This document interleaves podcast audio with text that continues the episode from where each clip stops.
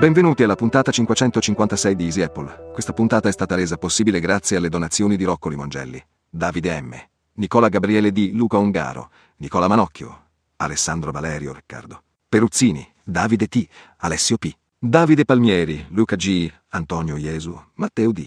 E ora la parola ai conduttori Luca e Federico. Ciao Fede. Ciao Luca. Grazie Paolo che ha introdotto questa puntata. È la voce maschile di Siri. Eh, abbiamo giocato un po' io e Fede questa puntata qua. Diciamo che alla fine ti sei arreso perché erano settimane che ti spaccavi i maroni, che volevo fare, cioè, fare un'introduzione da una terza voce e continuavo a dire ma proviamo, proviamo, proviamo, proviamo col terminale, mettiamo qualcosa con eh, il comando 6. Poi alla fine, provando con, con Shortcut, salta fuori che è possibile farlo tramite la voce di Siri che devo ammettere fa, fa impressione perché mm, è molto molto vera, al di là che purtroppo sbaglia qualche tempistica nel pronunciare le, le, i nomi di tutti i donatori. Quindi ci scusiamo se qualche nome è stato leggermente storpiato, ma è per il bene della tecnologia. Ma fa quasi ridere anche, ti devo dire la verità.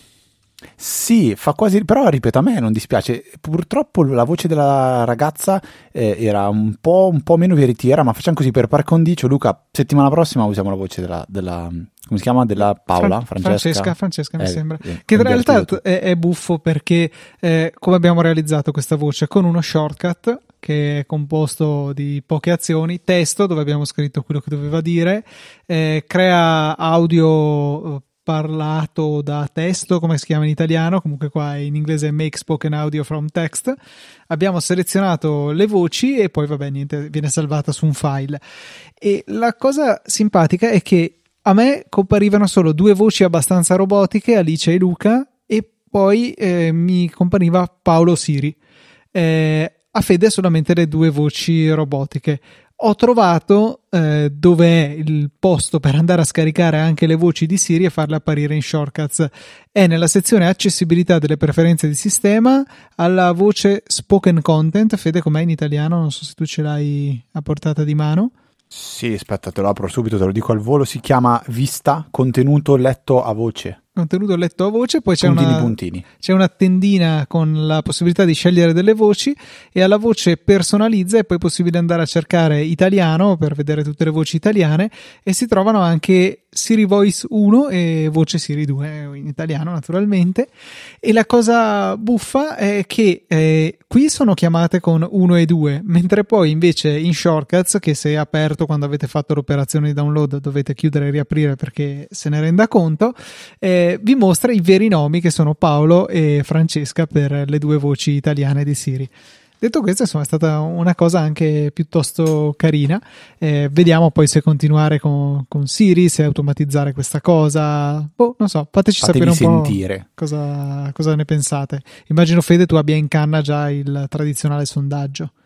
Sì, però non lo facciamo con Strawpoll perché mm, l'ultima volta dava qualche problema, lo faremo direttamente su Telegram, dovrei riuscire anche a linkarvelo, quindi eh, eh, assicuratevi di seguire l'account di Easy su, su, Telegram, poi lo metterò anche nella EasyChat, quindi se siete nella EasyChat lo riceverete anche lì.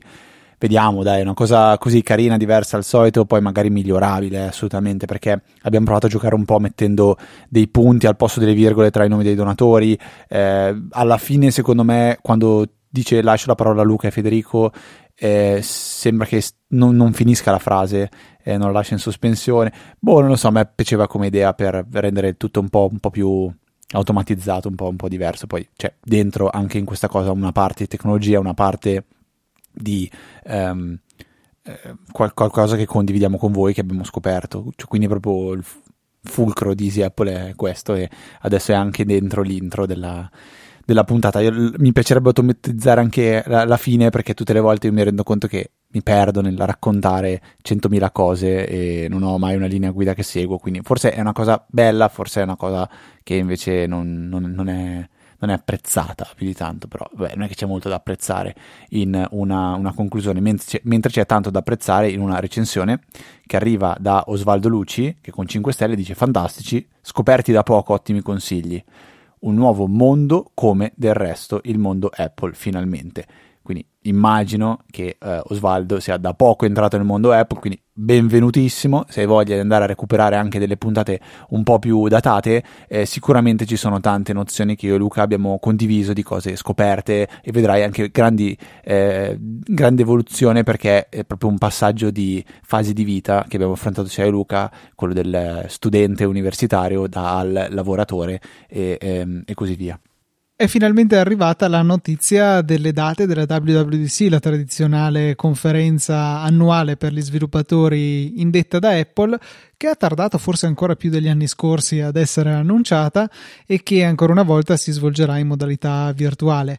Eh, dal 6 al 10 giugno sono le date, dal lunedì al venerdì e il 6 giugno ci sarà come sempre il solito mega keynote in cui ci verrà presentato iOS 16 ops spero di non aver spoilerato niente Apple spero non, non se ne adiri e magari ci arriverà qualche nozione anche su macOS come si chiamava 14, non ricordo mai a che versione siamo arrivati.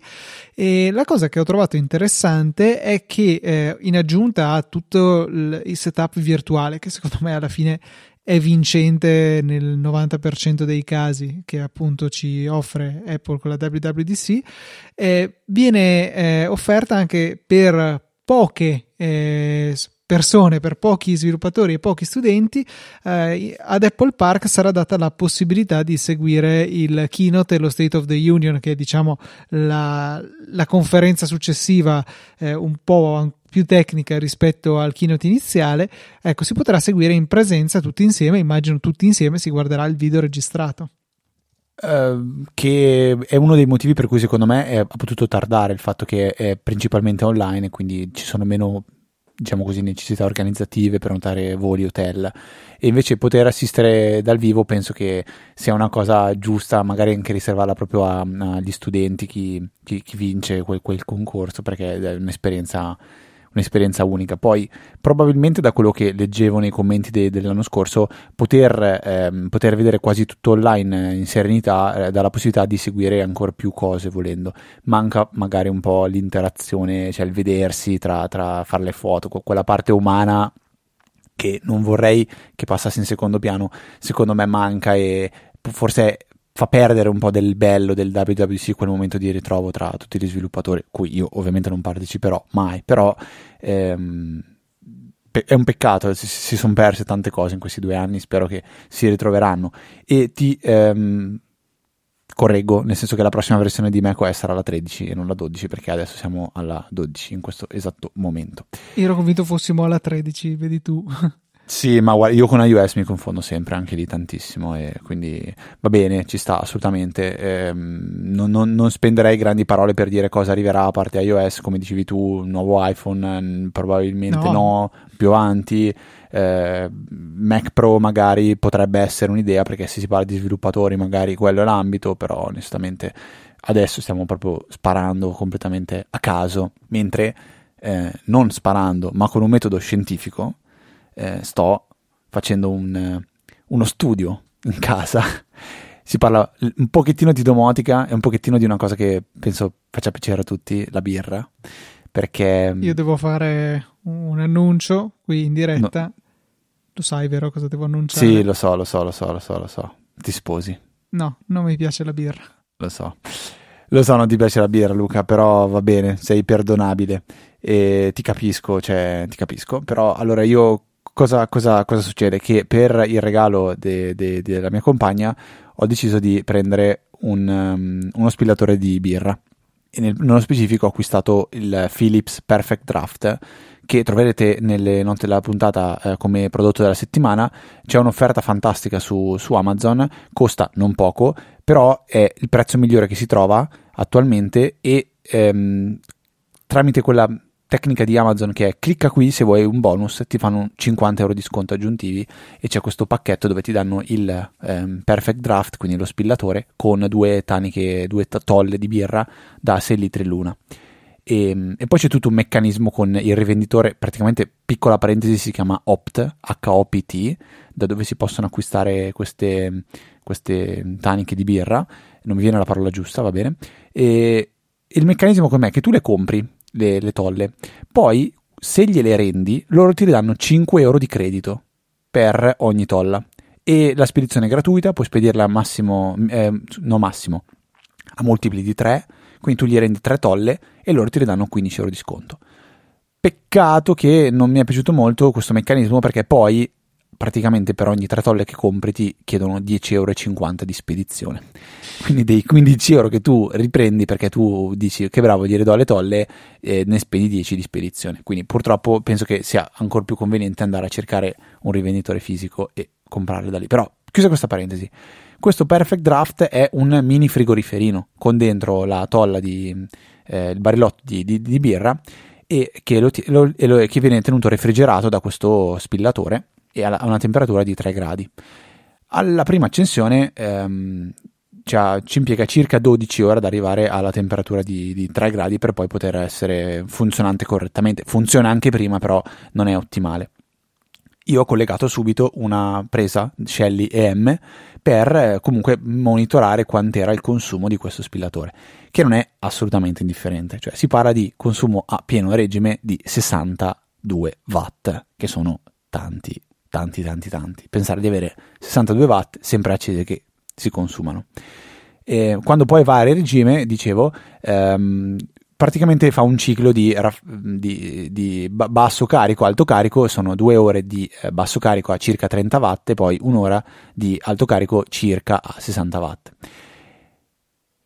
È bello avere lo spillatore, però eh, soprattutto per quanto sta costando oggi la corrente, dici cavolo, se potessi trovare un modo per ottimizzare questo consumo, perché ripeto comunque continua ad andare, va tantissimo. Luca mi dice consuma più del suo frigorifero addirittura, che è un po' un paradosso e allora tramite lo Shelly M e ovviamente con un po' di Home Assistant ho iniziato a dire va bene, adesso io inizio a automat- automatizzare spegnimento e accensione del Perfect Draft in modo da non eh, trovarmi nella situazione in cui lo voglio usare e non è in temperatura ehm, e allo stesso tempo dire ok nei momenti in cui non mi serve lo tengo spento perché vado a consumare meno mi sono messo lì da buon ingegnere a fare le mie formule grafici perché ovviamente ehm, qual è il, il, il, problema? Che nel momento in cui lo spengo lui sale di temperatura, quando lo riaccendo consuma costantemente 60 watt, mentre quando va a regime ne consuma 60 per un'ora e 30 per due ore.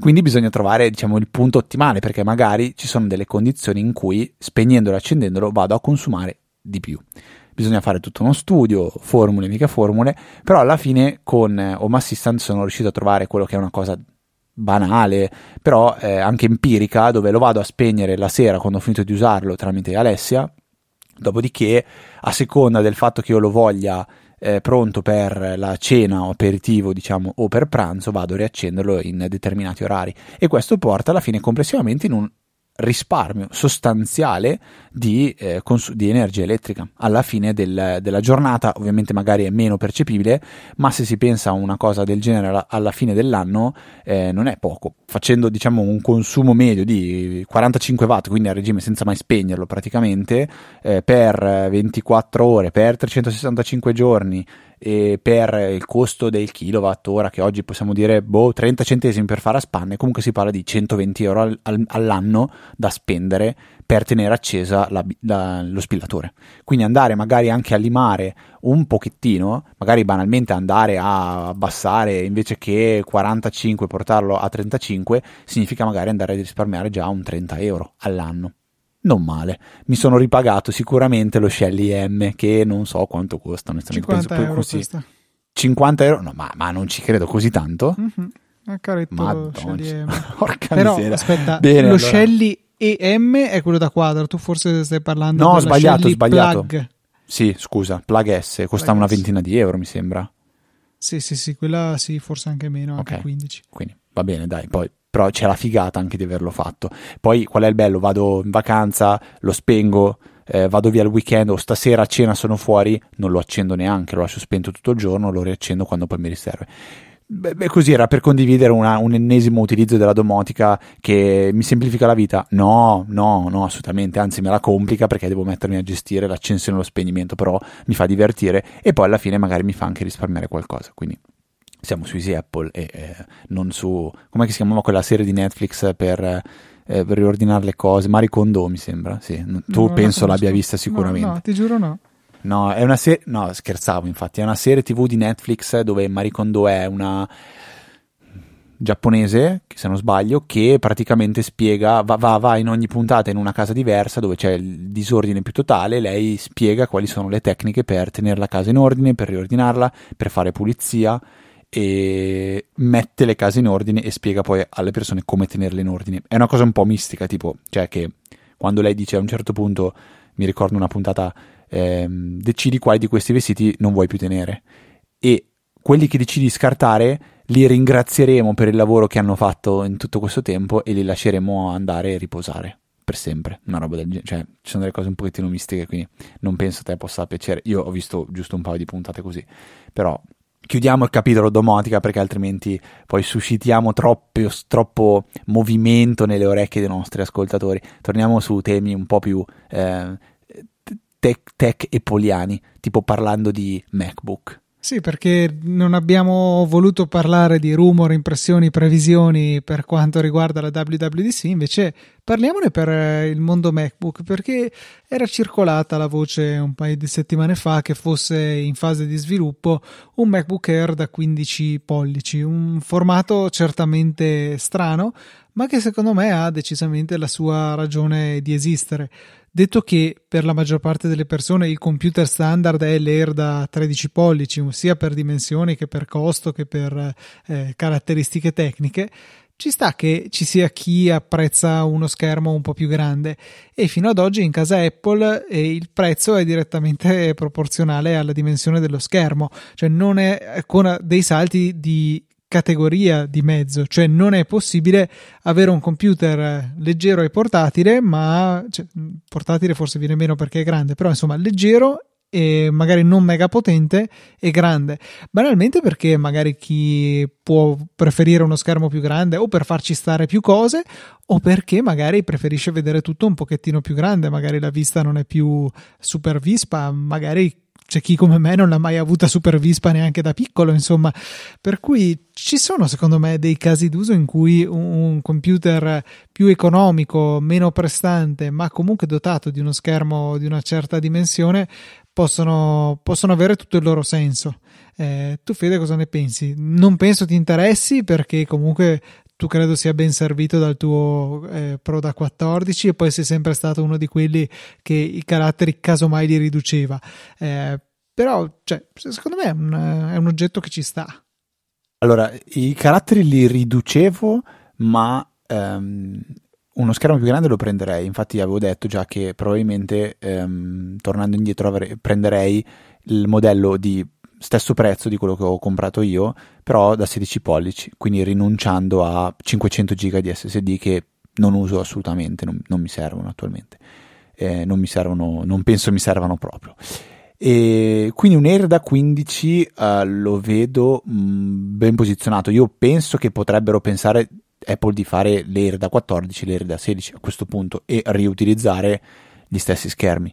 Spero non eh, ricadano nello stesso errore di usare il notch, perché il notch io lo trovo so- alla fine è solo fastidioso, però lo schermo grande è qualcosa che troverei molto molto molto piacevole. Dubito personalmente che Apple decida di prendere una scelta del genere, a patto di non dire veramente ok, ehm, uso gli stessi schermi del, del Pro, quindi vengo via gratis per economia di scala, magari mi conviene anche, però eh, il rischio che poi secondo me vada un po' a cannibalizzare l'Air da 16 quello che è magari il mercato del Pro da 16 cioè uno dice compro il Pro da 16 perché voglio lo schermo grande perché e non ho alternative più economiche.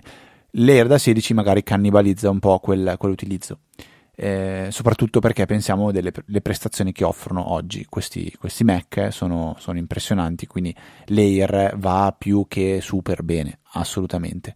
E, ehm, non ho ancora provato e non so se mai proverò ad installarci tipo Parallels per provare a vedere come va con Windows. Windows per eh, arma, tra l'altro. Mm, sì, sì, sì, tra l'altro, esatto. Eh, perché eh, una delle cose che mi incuriosiva era, per esempio, provare a vedere con Parallels, un software di emulazione, eh, provare a utilizzare programmi di editing grafico o progettazione tipo 3D con, ehm, con, con Parallels con sopra Windows, programmi che girano soltanto su Windows, penso a un Inventor, a una SolidWorks, Solid Edge, cioè l'universitario che prende l'Air da 13 si, si mette Parallels, lancia il suo SolidWorks e ci lavora bene, decentemente. Sì, ho mm. visto qualche video su YouTube e tutto sommato non, non andavano male. Cioè, io alla fine, se ci penso, usavo un MacBook Pro da 13 quando ero all'università e ci facevo girare sopra anche senza grossi problemi Inventor, SolidWorks, Solid Edge quando ci esercitavamo a casa, non so se ti ricordi Luca. Sì, sì, per carità erano sempre modellini molto semplici, eh, però boh, adesso ci sono, per carità, tutto più veloce, però tutto più esoso di risorse e eh, un paio di traslazioni, traduzioni in mezzo da cioè una macchina virtuale, arma su arma e poi eh, la la gestione dei programmi Intel fatta da Windows che non è Rosetta 2, quindi boh, non lo so. Sì, non, vero. Noi usavamo Bootcamp. Se esatto. non sbaglio usavamo Bootcamp diretto. Quindi era eh, Intel su Intel, quindi quello era già più gestibile secondo me. Sì, è vero, però beh, ero curioso perché può aprire delle, delle, prospettive, come dicevo, magari in ambito business, cioè compro ehm, il Mac per poi usarlo con Windows perché in azienda eh, mi ha richiesto Windows, però perché compro il Mac? Perché banalmente mi offre migliori prestazioni ad un minor costo, cioè solito paragone del Mac mini che con 700 euro ho una macchina a cui devo aggiungere monitor, tastiera e eh, mouse, ma presumibilmente magari in ufficio ho già questi altri eh, dispositivi, mi manca solo da cambiare la classica, il classico PC a torretta, invece di comprare un computer eh, torre con una scheda grafica che oggi hanno dei prezzi folli a trovarle, tra l'altro, io prendo il Mac mini, lo attacco, ci faccio girare sopra Windows e ci lavoro ugualmente. Cioè, io è, è una cosa che in testa continua un pochettino a venirli a bussarmi, proprio perché eh, pago poco e ho delle prestazioni che magari surclassano eh, dei computer, magari anche delle workstation che prima avevo. Ehm, ero curioso per questo discorso di, di compatibilità perché comunque non è possibile attualmente installare, correggimi se sbaglio, Windows direttamente come bootcamp, quindi lo avvio direttamente con, con, con, Windows, ma devo passare per una macchina virtuale, quindi diciamo che le conversioni, come dicevi tu, effettivamente non, non sono poche, non sono trascurabili, ecco, questo, questo è poco ma sicuro. Detto questo, ehm, prezzi che potrebbe avere questo oggettino, secondo me, se avesse un prezzo di attacco sotto i 1500 euro, mi rendo conto che sto dicendo prezzi abbastanza cari, ma ricordiamoci di quale azienda stiamo, stiamo parlando. Insomma, il, il prezzo base eh, dell'Air è cos'è 1200 e rotti qualcosa del genere? Beh si trova a 999 sì, sì no quello sì no no ma parliamo di listina ecco 1159 ecco se loro proponessero non so 1299 mi sembra poco 1399 già come prezzo sotto i 1400 anzi 1400 potrebbe essere un prodotto che ha il suo perché soprattutto poi magari quando lo si trova in sconto su Amazon o chi per lui Uh, per me è poco. Stai, stai dicendo un, pezzo, un, prezzo che secondo me è un pochettino, un pochettino basso. Mi sembra però... che quando esisteva il, eh, l'Air da 11 pollici fosse 200 euro in meno, grosso modo, rispetto al 13. Quindi altri. Sì, ma conta che faranno ehm, probabilmente un redesign completo. Quindi secondo me lì mm. sfrutteranno un po' la novità. Cioè, non hanno più ehm, la, la possibilità di sfruttare una scocca che è dieci anni tra un po' che è sempre quella praticamente. Penso, eh. questo è un po' il mio ragionamento, quindi un pochettino saliranno di prezzo, magari lasciando una versione da 11 di eh, entry level eh, magari al 999. 11 non c'è più, eh? Cioè. No, dico magari faranno una versione da 11 ah, okay. come entry level, col fatto che fanno un nuovo modello, magari alzano un pochettino tutti i prezzi, sale un po' il 13, se fanno il 15 sarà il suo prezzo non, non indifferente, magari buttano dentro un 11 per dire lo tengo al... cioè il famoso MacBook, quello che era uscito 5 anni fa, che si è rivelato un po' un flop. E se avessero 5 anni fa avuto la possibilità di buttare già dentro un M1, probabilmente quel computer lì avrebbe fatto la sua storia, no? Cioè, sì, sì. sì secondo me sì, perché alla fine è, è, è così.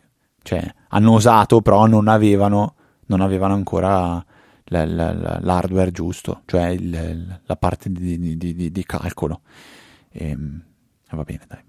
E, parlando di calcoli, non calcoli, eh, ho trovato un sito, mi sono imbattuto perché su Twitch, ho visto un, uno degli streamer che seguo che ehm, è stato sfidato dalla sua chat a fare il Human Benchmark, quindi una serie di test da fare con eh, un mouse e un browser per dare un valore eh, di performance al tuo stare, saper stare davanti al computer. Ma in realtà non è solo saper stare davanti al computer, ci sono una serie di test che mettono a prova la memoria, la capacità di reazione, la capacità di scrivere con la tastiera e ehm, la capacità di muovere il mouse. Quindi, per esempio, ci compaiono dei bersagli, tu devi più velocemente cliccarli tutti oppure eh, tempo di reazione praticamente lo schermo diventa rosso e vi dice appena diventa verde clicca, quando diventa verde tu devi cliccare in fretta, te lo fa fare 4-5 volte in modo da avere più o meno un valore medio e poi ti dice ok il tuo tempo di reazione è, nel mio caso è 231 millisecondi fatto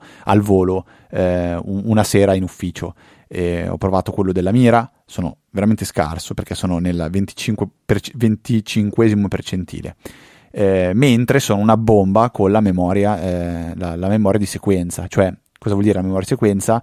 Eh, che ti fa vedere una griglia tipo il tris, sono nove caselle, e inizia a farti vedere una sequenza, cioè accende una cella e poi accende la seconda. Tu devi replicare poi aggiunge una terza e tu devi replicare la sequenza di tre click, poi fa il quarto click e tu devi fare la replica del quarto click e vai avanti così finché a un certo punto non, non sbagli. Ecco lì sono 83, 83 percentile, quindi sono potente.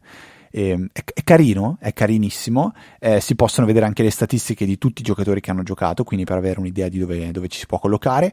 Eh, per esempio Luca, se hai voglia di fare magari quello della tastiera, eh, quello della tastiera. L'unica difficoltà che comunque è in inglese e io, ora non so se sono l'unico, faccio più fatica a scrivere in inglese con la tastiera che scrivere in italiano. Penso perché eh, banalmente sono meno allenato a scrivere eh, in, eh, in inglese piuttosto che in italiano. Non so se tu hai anche tu questa difficoltà, Luca. Probabilmente sì, ma non ho testato, non mi sono non ho eseguito su me stesso il benchmark che citavi, quindi okay. devo ancora provare se è vero. Mi pareva però di ricordarlo in un cos'era Type Racer, forse c'era un, sì, un servizio simile. È un gioco quello. Esatto, che, che era comunque in inglese e mi sa che anche lì riscontravo queste difficoltà.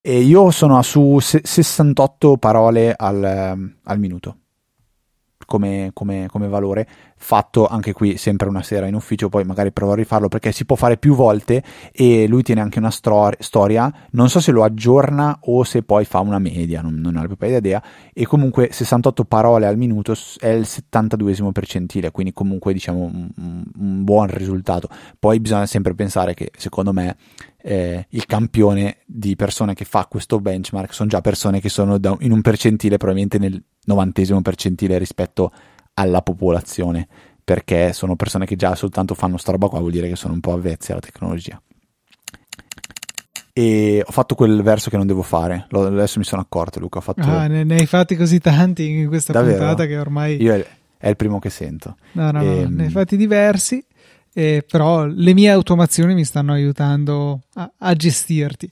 Io premo il mio pulsantino con eh, l'icona di una specie di puntina da disegno sul mio Stream Deck e Keyboard Maestro va a dire ad Ableton di inserire un segnalino. Io poi lì, quando monto la puntata, vado a passarmi tutti i segnalini e so che devo tagliare, magari ci siamo parlati sopra.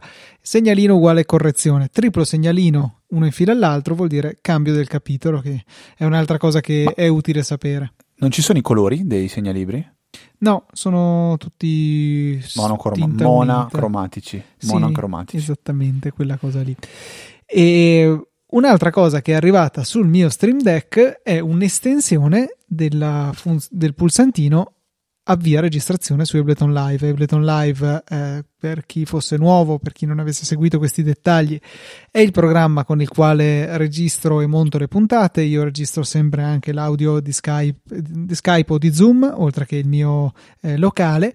E, e, poi quando Fede mi manda la sua traccia registrata in locale vado a allinearla con la registrazione remota e poi eliminare quella remota per tenere solo l'audio ad alta qualità però comunque eh, avendo come riferimento quella traccia, i miei segnalini hanno, hanno, un senso, quindi al minuto 30 c'è qualcosa da correggere e non devo scrivermi 30, non devo andare a trovarmi fuori i, scri- dove era insomma l'area da correggere perché c'è un segnalino che proprio è lì fisicamente a segnalarmelo.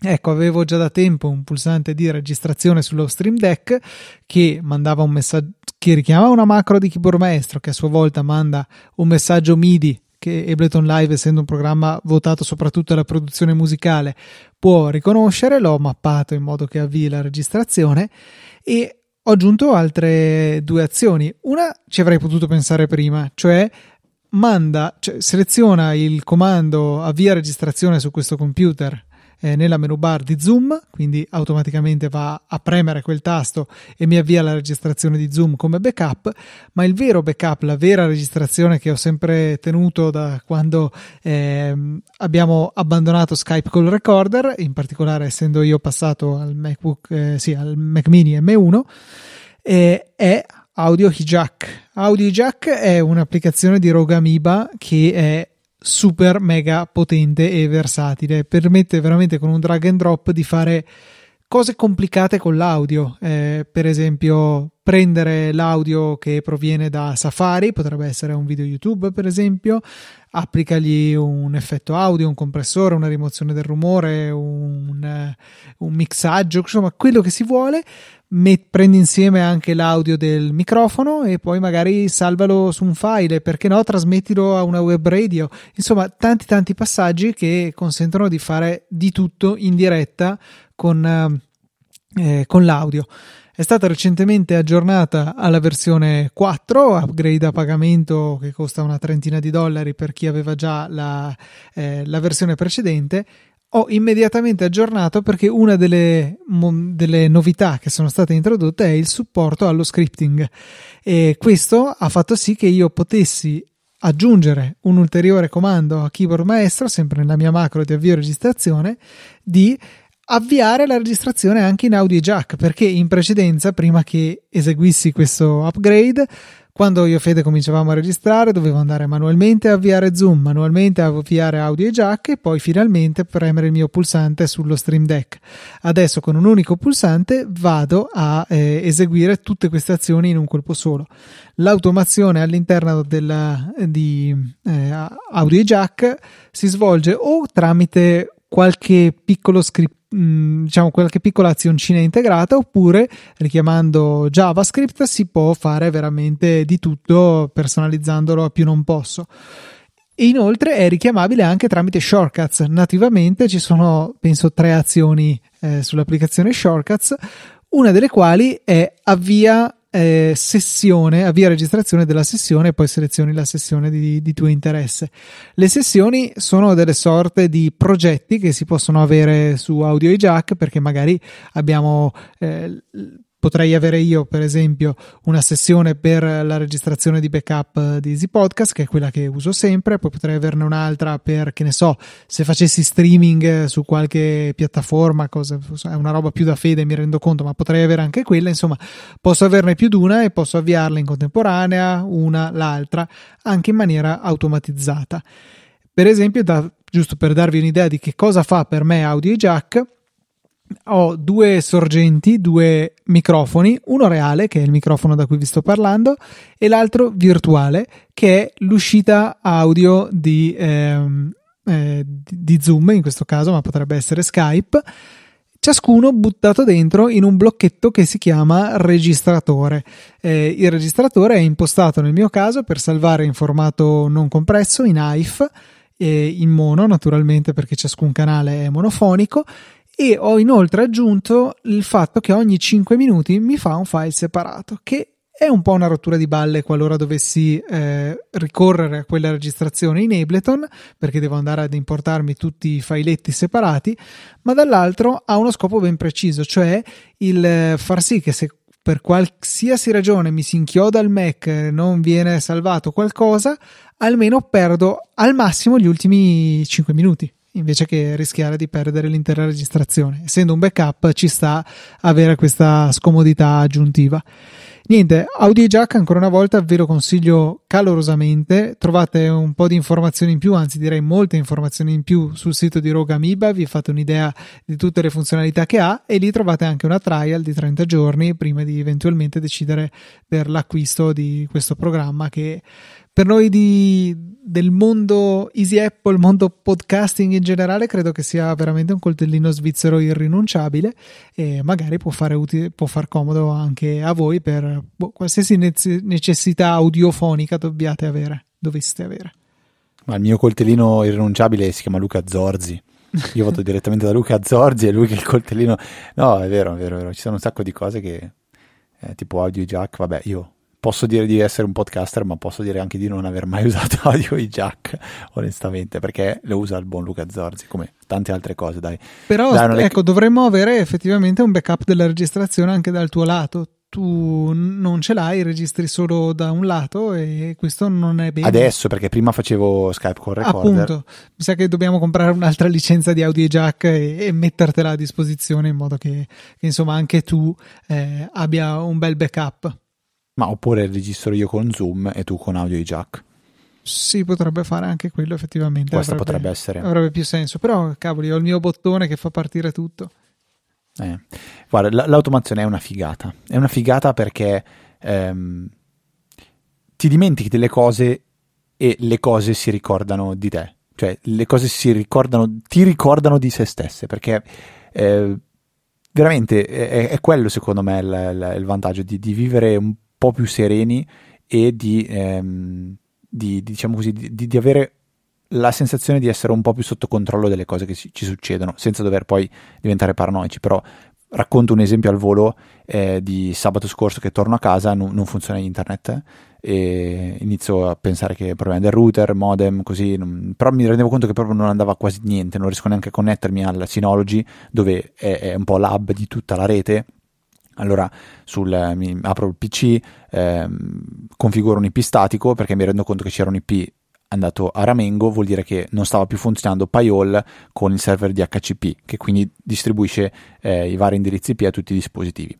Eh, mi rendo conto che eh, Payol non sta proprio girando, non sta proprio funzionando, mentre il Synology è raggiungibile. Eh, curioso al volo tramite Docker e scopro che Watchtower ha aggiornato il Docker di Pyol. Nei changelog leggo che adesso è necessario aggiungere un parametro per far funzionare Pyol nel caso in cui debba funzionare come server di HCP.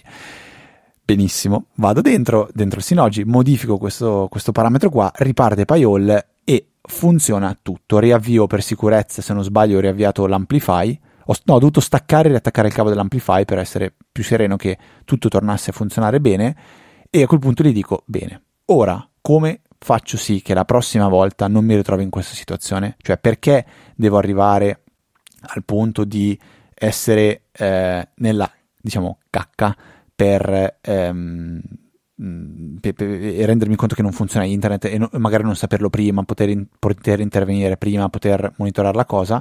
E allora io ho, in maniera molto semplice, ho fatto in modo che Uptime Kuma, che è un programma di cui avevamo già parlato qualche puntata fa, eh, forse con Christian quando tu non c'eri, è un programmino che può girare su Docker, quindi su un Raspberry qualsiasi, che è in grado di monitorare delle eh, pagine web o dei dispositivi pingandoli o provando a caricare delle pagine o eh, fa diversi, diver, diversi check. E a quel punto io ho detto bene adesso tu mi controlli che la pagina di Payol sia online quindi nel caso in cui Payol dovesse morire eh, comunque c'è quel lasso di tempo in cui il Raspberry è in grado tramite Uptime Kuma di mandarmi un messaggio su Telegram e dirmi oh guarda che Payol è morto capitato eh, l'altro ieri sera perché è uscito un nuovo aggiornamento quindi Watchtower cosa fa?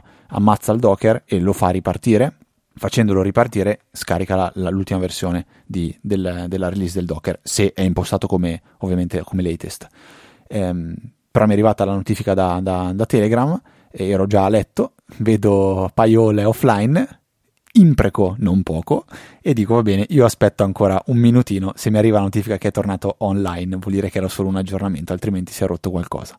Passa giusto il minuto perché se non sbaglio è proprio configurato che ogni 60 secondi fa il test, mi arriva la notifica, è tutto a posto e io sono sereno. E, ehm, il bello dell'automazione, cosa proprio, cioè, so, sono, sono un pochettino più sereno e anche un po' più felice del fatto che questa cosa è sotto controllo ed è monitorata. Tu Luca usi, eh, cos'è che usi per fare il monitoraggio? Lo dicevi l'altra volta, Zabbix. ne parlavi Zabbix, che quando è saltata una cosa è saltato praticamente di tutto a catena, uno dietro esatto, l'altro. Esatto, sì. Aptem Kuma non l'hai mai sperimentato? No, non... no, non l'ho mai provato. Ok, no, è semplice, fatto bene, ha qualche mancanza, però vedo che lo stanno, lo, lo stanno portando avanti lo sviluppo. Da, dovrei, dovrei, esplorarlo, insomma, vedere se per qualche, magari qualche cosa un pochettino più eh, semplice potrebbe essermi utile rispetto a tenere tut- in piedi tutto il mondo Zabbix, che per carità è, è completo, ma forse anche complesso. Sì, sì, io per quello dicevo, perché da quel che so che me l'avevi consigliato tu, Zabbix è abbastanza complesso come, come struttura. Sì, ehm, sì. Cioè, è una roba di monitoraggio serio, industriale esagerato, però insomma, eh, sì. Vabbè, per serio. utilizzi più completi ecco, del, del semplice tenere d'occhio il mio dockerino. Bene, bene, bene, bene. Giunti al termine della puntata è importante e ci, tengo, con, ci teniamo con il cuore a ricordarvi che eh, potete supportare questo podcast in eh, due modi. Il primo è quello pecuniario, quindi facendo una donazione. Eh, lo fate nella maniera più semplice, in fondo alle note della puntata trovate un pulsantino per donare con Satispay, quindi vi si apre direttamente la pagina di Satispay, potete donare quello che volete e noi come ringraziamento nella puntata successiva eh, vi ringrazieremo, o noi oppure, eh, che è Francesco? Paolo? Non mi ricordo mai, Paolo e Francesca, vabbè, la voce di Siri ci, eh, vi ringrazierà probabilmente a inizio, a inizio puntata. Eh, sul sito invece trovate tutti gli altri metodi che possono essere Apple Pay o PayPal e addirittura, cioè addirittura, si può anche fare un abbonamento, quindi lo fate una volta e in automatico poi ogni tre mesi verrà fatta una donazione dell'importo che voi potrete decidere. L'altro metodo per supportarci è quello di lasciare una recensione, come ha fatto il buon Osvaldo Luci, eh, tramite l'applicazione di Apple Podcast oppure tramite l'applicazione podcast del Mac o iTunes di, di, Windows. Quindi andate a cercare il nostro podcast e lasciate una bella recensione e noi anche qui come ringraziamento nella puntata successiva leggeremo il vostro nickname e quello che avete scritto su di noi. Vi ricordo che invece se volete entrare in contatto e mandarci una mail, segnalazione, farci una domanda, qualsiasi cosa, lo potete fare tramite l'indirizzo mail info-easyapple.org o alternativamente entrate a far parte anche voi della EasyChat che trovate o nelle note della puntata o sul sito chat.easyapple.org e lì c'è una bella community dove si possono fare domande di ogni tipo. Ovviamente se la domanda deve essere rivolta direttamente a me o Luca, eh, vi chiediamo gentilmente di menzionarci così noi non ci perdiamo anche la, il vostro messaggio. Trovate me e Luca su, no, su Twitter con i nostri account privati, siamo ftrava io e Luca TNT, il buon Luca. Per questa 556esima puntata direi che è veramente tutto. Un saluto da Federico. Un saluto da Luca. Stavo per, stavo per, dire un saluto da Federico, mi si è rotto Davvero? il cervello. Ma anche a me a volte è capitato di, di, cioè sei un attimo lì, eh, parti a parlare, prima parli e poi colleghi il cervello, però direi che eh, ci sentiamo venerdì prossimo alle ore no venerdì, sì venerdì prossimo che è il venerdì santo eh, alle ore 17 con una puntata di Apple